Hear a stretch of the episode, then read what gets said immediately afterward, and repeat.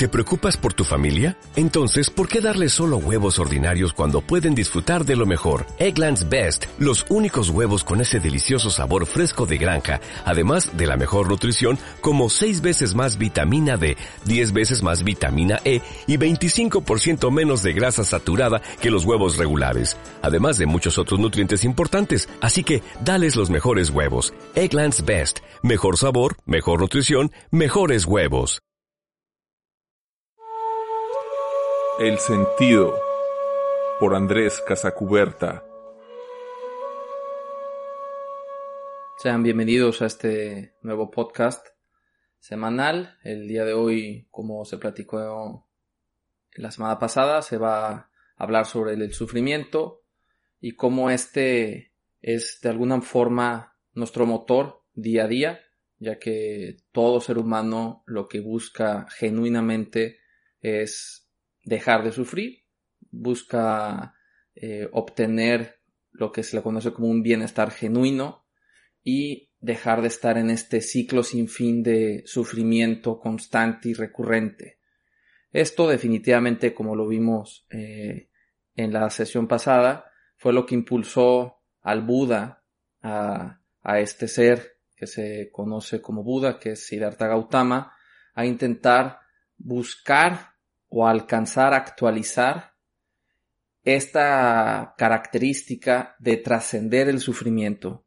Y de alguna forma lo logró y es algo que él enseñó durante a partir de ese momento hasta que murió. Él se encargó de difundir eh, en su experiencia lo que él eh, entendió, lo que él actualizó y lo mostró a las personas a su alrededor para que ellos también pudieran hacer lo propio, entendiendo que cada uno tiene su propio camino, su propia forma y su propio estilo, pero al final con el mismo objetivo en común que todos los seres humanos compartimos, que es el de buscar un bienestar genuino y por lo tanto dejar de experimentar un sufrimiento recurrente. Esto es importante a, mencionar, ya que si te detienes por un segundo y cuestionas todo lo que haces, vas a darte cuenta que hay muchos aspectos que ni siquiera habías contemplado por qué los hacemos. La mayoría de personas están influenciadas por el miedo, el miedo a perder, el miedo a fracasar, el miedo a dejar de tener lo que te costó tanto lograr, el miedo a quedarte solo, el miedo a la muerte, diferentes aspectos. Todos estos temas los iremos tocando poco a poco en estos podcasts Hoy lo que queremos es centrarnos específicamente en el sufrimiento y cómo éste desencadena dentro de nosotros reacciones incontrolables a simple vista, automáticas, y hace que nuestra vida realmente pareciera que no tiene control. Y bueno, eh, algo a mencionar con respecto a esto es que es justamente lo contrario lo que sucede con la vida humana. Recordemos que Buda se sentó bajo este árbol con esta intención de entender por qué sufrimos y cómo podemos hacer para dejar de sufrir. Ese era su objetivo.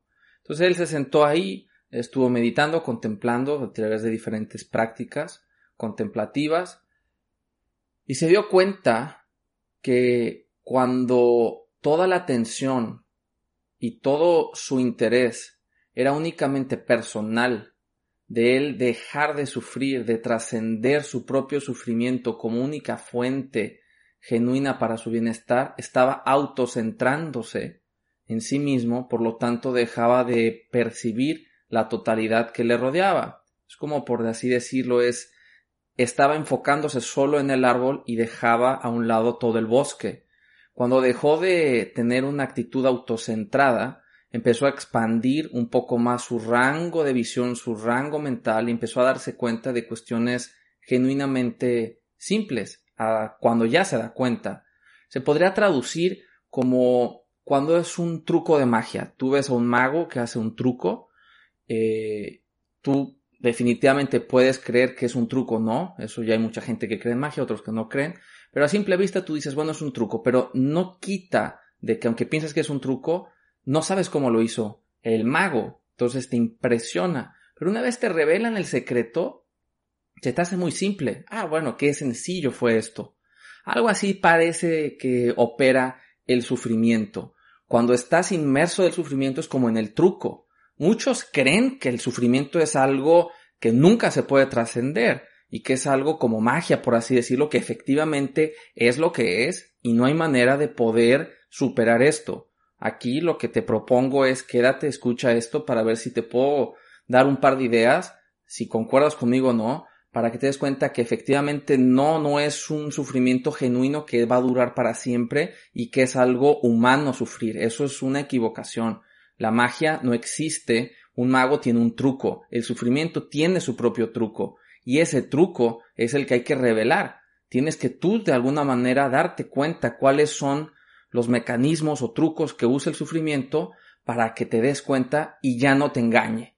Entonces, una vez te das cuenta, pues el truco se vuelve simple, se vuelve más cada vez más sencillo, pero claro, primero tienes que pasar por aprender, por entender cómo se hizo el truco. Si no, siempre vas a vivir engañado y siempre será muy difícil poder sobreponerse al sufrimiento.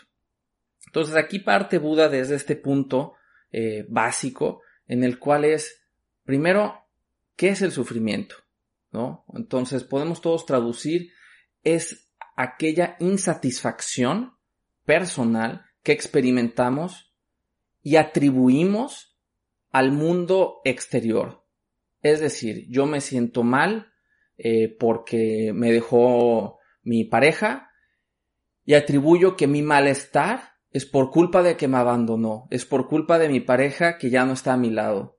Entonces externalizo todos mis dolores, pero internamente le doy una visión autocentrada a mi dolor.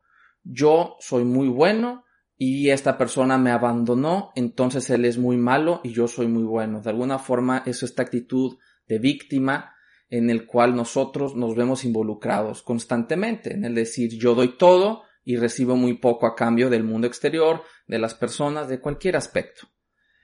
Esto, esto si te das cuenta es una visión muy autocentrada en el individuo, en el que tú solamente estás experimentando y tú eres de alguna forma un mártir, y el mundo exterior es la causa de tu sufrimiento. Entonces, de alguna forma estás separando y estás echando la culpa afuera y tú pues simplemente eres pues un peón en ese tablero de ajedrez que no puedes hacer absolutamente nada. Lo que Buda se da cuenta es que esto es completamente mentira. Se da cuenta que el mundo inicia desde tu mente, no desde afuera, ni desde adentro, no importa si es adentro o afuera, inicia desde tu mente. La mente es la raíz de donde emerge el mundo, es el primer paso, es el primer contacto. En resumen, tú primero eres consciente y después aparecen todas tus ideas, todo tu sufrimiento y todo lo que sucede. Por ende, tu sufrimiento es posterior a tu propia experiencia. Significa que tú eres dueño de tus experiencias. Antes de tus ideas está tu propia experiencia como individuo. Autocentrado y distorsionada la realidad provoca en el que pienses que el mundo entero tiene de alguna manera el control sobre ti. Las personas pueden hacerte enojar. No estoy diciendo, esto es importante a, aclarar, que el mundo no te afecta. El mundo te afecta, pero no te determina. Eso es lo importante, esto es lo que tienes que entender como objetivo en el sufrimiento. No estamos negando que hay de cierta forma dolor físico, hay enfermedad, hay muerte, como bien se platicó en el capítulo anterior, estamos especificando que la manera en cómo tú te relacionas con esos eventos depende de ti. Eso sí depende de ti. El sufrimiento, por lo tanto, es tu culpa. Es la culpa del individuo de distorsionar la realidad y no afrontar debidamente lo que está ocurriendo. En cierto contexto, nadie está negando si tu papá te abandonó o tu mamá te abandonó, que tu papá no pudo haber hecho algo mejor y que tu vida pudo haber sido mejor si él se hubiera quedado o tú hubieras tenido a, alguien cercano si es que lo perdiste. Nadie está diciendo que tú puedes controlar y que eso da igual y que la vida continúa y sin ningún problema. No, hay cosas que nos marcan, cosas que nos duelen. Pero la manera en cómo tú te relacionas con eso ya depende de ti. Tú puedes vivir todo el día echándole la culpa de que porque te abandonaron, porque no lo lograste, porque no llegaste a ser no sé cuántos, tu vida es una porquería actualmente. Y eso es mentira. Porque esos eventos pasaron, pero tú estás tomando la determinación mental de verlos de esa forma. Aunque no es fácil, tienes que darte cuenta que tú tienes el control. Esa es la cuestión. Tienes tú el control, el potencial para poder tomar de verdad las riendas de tu vida para ir a donde tú quieres ir y dejar de sufrir. Ahora, ¿cómo podemos de alguna manera trascender el sufrimiento? El primer paso que tiene que ver con este aspecto es comprender. Buda enseñó cuatro nobles verdades que se le conocen así, que prácticamente tienen que ver con esto. Es la forma de entender el por qué sufrimos, cómo sufrimos y cómo podemos trascender dicho sufrimiento. Es como un doctor. Eh, en algún punto empieza la primera noble verdad es que todo el mundo sufre. ¿no? Entonces ahí podemos no adentrarnos mucho, ya platicamos un poco sobre ese tema. El segundo es el origen, ¿no? El origen de, de por qué sufrimos, de por qué está esta cuestión. Y tiene que ver con ese tema que platicamos, que es una visión distorsionada de la realidad.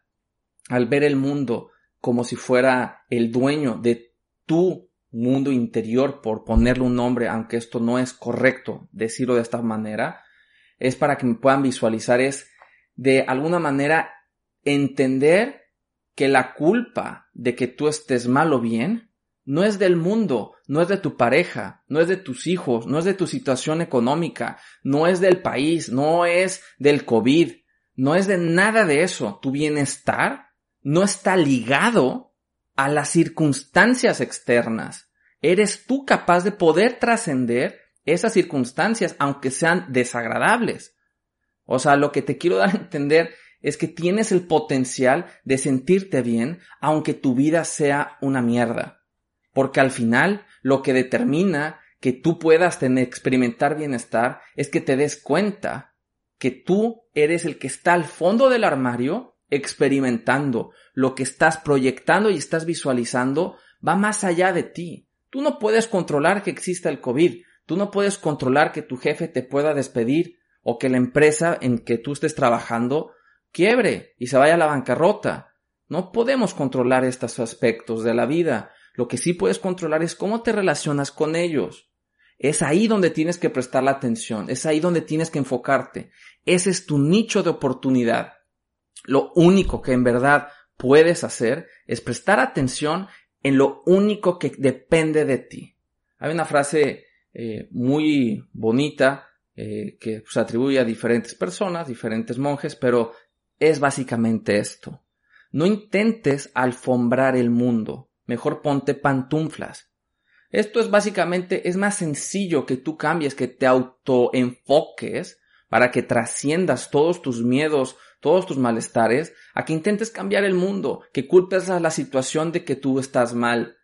Recuerda un aspecto fundamental. No se toca mucho este tema, ya lo tocaremos también nosotros, que es la valentía. Debes de tener el valor y la valentía hacia ti mismo de poder enfrentar y aceptar que las cosas son lo que son y que tú eres el autor de cómo te relacionas y experimentas con esas cosas que suceden. Tienes que tener el valor de decir, no me sé relacionar, tengo demasiado miedo, no sé qué hacer. Buscar a alguien que te pueda a lo mejor ayudar en un aspecto, no sé, ir con un terapeuta, buscar a alguien que te pueda ayudar en el aspecto espiritual, que te enseñe a contemplar, que te enseñe a meditar, yo qué sé. Pero de verdad, dejen de alguna forma de culpar al mundo de que tu vida esté mal o que esté bien porque también esto sucede al revés. No solamente el malestar y tu incomodidad y tu inconformidad es del mundo, también tu bienestar viene de internamente. No se trata de que me está yendo bien, tengo todo lo que quiero, entonces ahora sí soy feliz. Esa es también la otra cara de la moneda en la cual caemos todos, en la cual pensamos que el objeto que hemos comprado, ya sea un coche, una casa, un celular, nos trae bienestar y felicidad genuina y duradera. No significa que no puedes experimentar placer, vuelvo a lo mismo. Sí, si experimentas placer, sí te atrae y sí lo puedes disfrutar.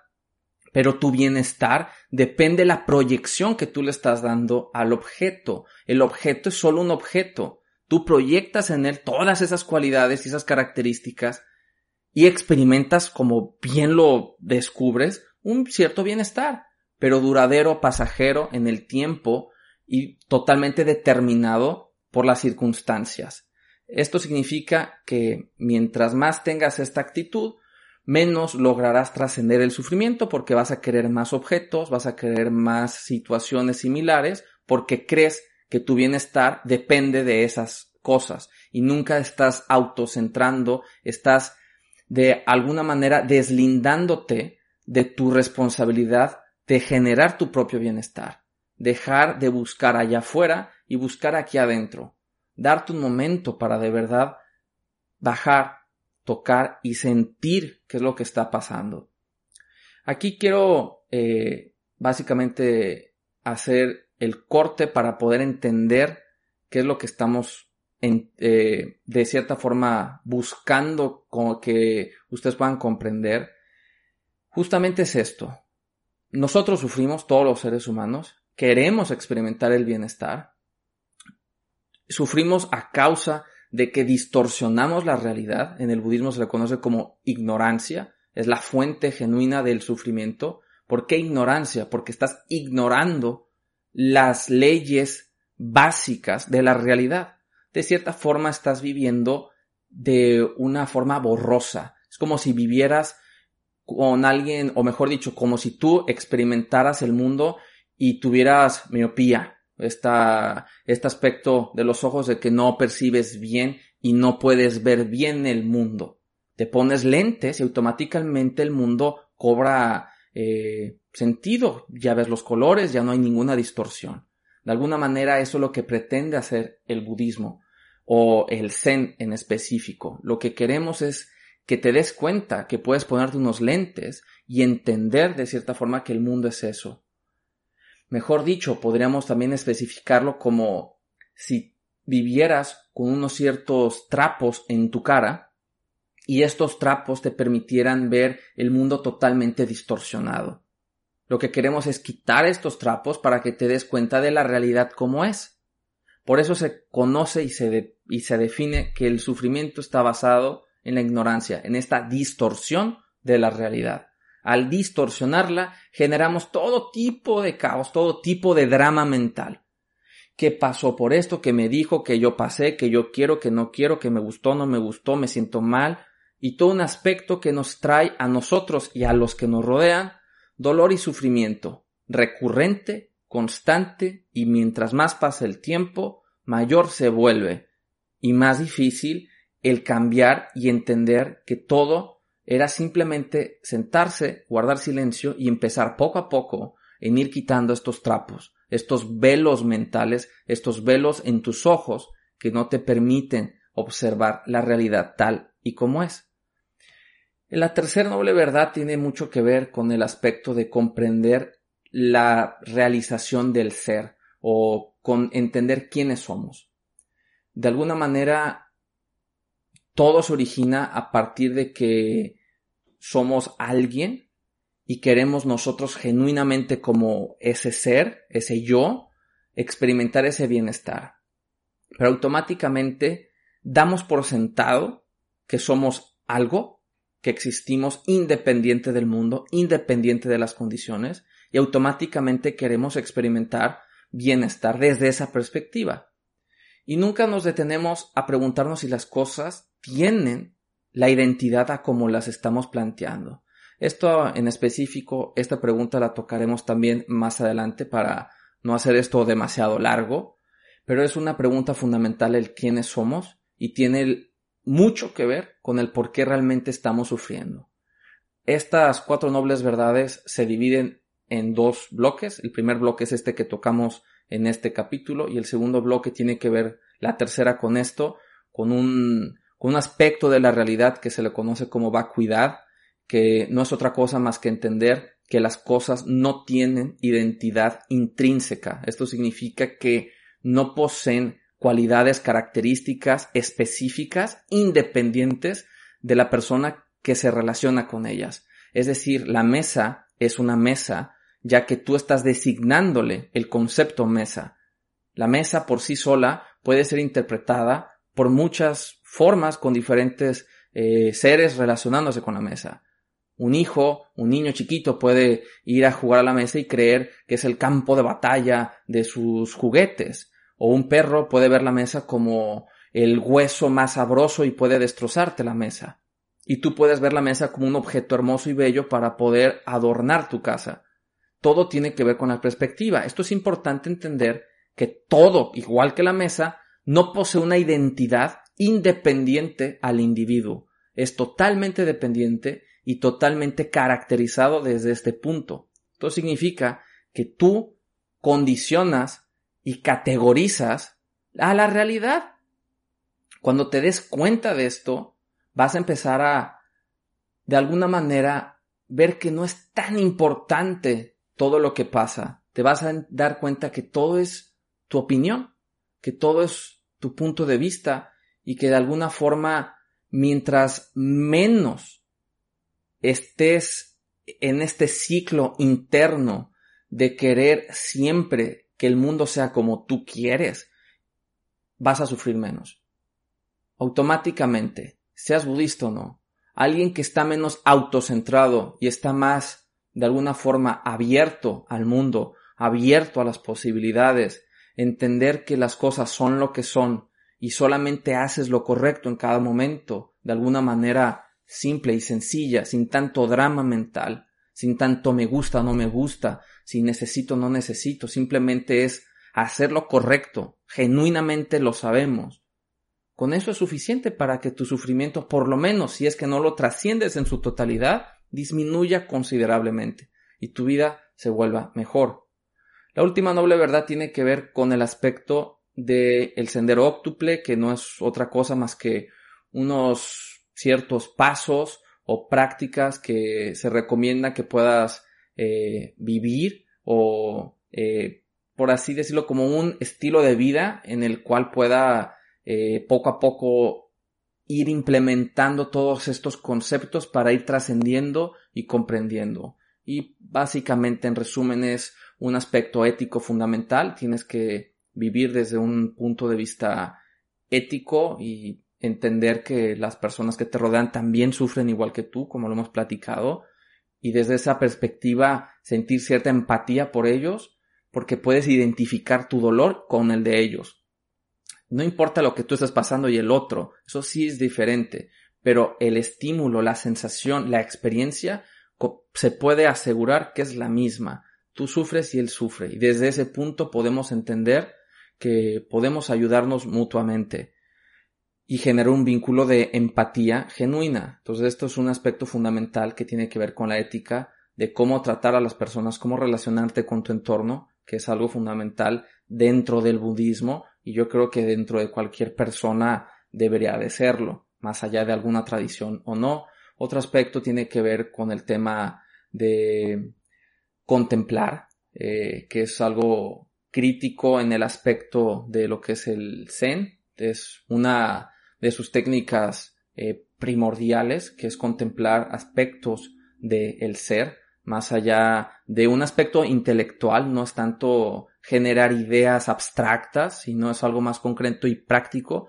pero totalmente relacionado con entender quiénes somos para poder entender de verdad experimentar y ver este truco de por qué sufrimos y trascenderlo para experimentar el bienestar por el que tanto hemos estado buscando, peleando, llorando durante toda nuestra vida. Y el último aspecto tiene que ver con la meditación, que es una práctica eh, contemplativa que nos va a ayudar mucho a contemplar estos temas y sobre todo a tener eh, mayor atención precisamente para poder contemplar. En la meditación, ya lo tocaremos en el siguiente capítulo, eh, no se busca como objetivo final la relajación, el crecimiento espiritual a una mente sagrada y elevada, no se busca tampoco entender nuestro pasado para mejorar nuestro futuro. no, no es el objetivo como tal ninguna de estas cuestiones. Hay prácticas, hay filosofías, hay diferentes psicólogos o diferentes centros que se encargan de usar estas prácticas de meditación bajo esos principios como para mejorar la atención, mejorar la memoria, tener mayor eh, agilidad mental eh, y bien, o sea, es funcional y sirve y súper bien, que se lo conoce como mindfulness y tiene sus beneficios. En el Zen se busca algo mucho más profundo en el ser, precisamente para trascender, ir a la raíz del problema y poder cortar por completo todo este sufrimiento que hemos experimentado. Hasta aquí el podcast el día de hoy. Espero les haya gustado el tema. Eh, lógicamente se tocó el tema de alguna manera global. Vamos a ir desmenuzando ciertas cosas que salieron en esta charla. Vamos a ir tocando sobre por qué esto se considera que es una ilusión y de alguna manera quiénes somos nosotros, qué es el ego, qué es este, esta cuestión eh, condicionada que nos muestra el mundo desde estos filtros y desde esta como distorsión de la realidad y por qué y cuál es la función del el ego dentro de, dentro de nosotros mismos. A su vez también vamos a estar tocando diferentes temas relacionados con esto, como el miedo, como un aspecto fundamental del miedo. Eso es una charla completa que estaremos dando que es sobre la muerte, que desde el punto de vista eh, zen, como personal también, Considero que es el miedo primigenio, es el primer miedo, el miedo eh, primeritito que cualquier ser experimenta, más allá de cualquier otra cuestión, y creo que es un tema fundamental en el camino de cualquier ser para poder encontrarse a sí mismo, trascender dicho miedo y poder de verdad trascender el sufrimiento y generar un bienestar genuino. Les agradezco si llegaron hasta aquí en el podcast. De todo corazón espero les haya servido de algo estas palabras, estas ideas. Si tienen alguna duda, algún comentario, con todo gusto pueden buscarme eh, aquí en el podcast. Están lo que son las referencias. Me llamo Andrés Casacuberta. Estoy todos los viernes transmitiendo este podcast aquí vía Spotify o iVoox. Espero les siga gustando estos temas y nos vemos en la próxima.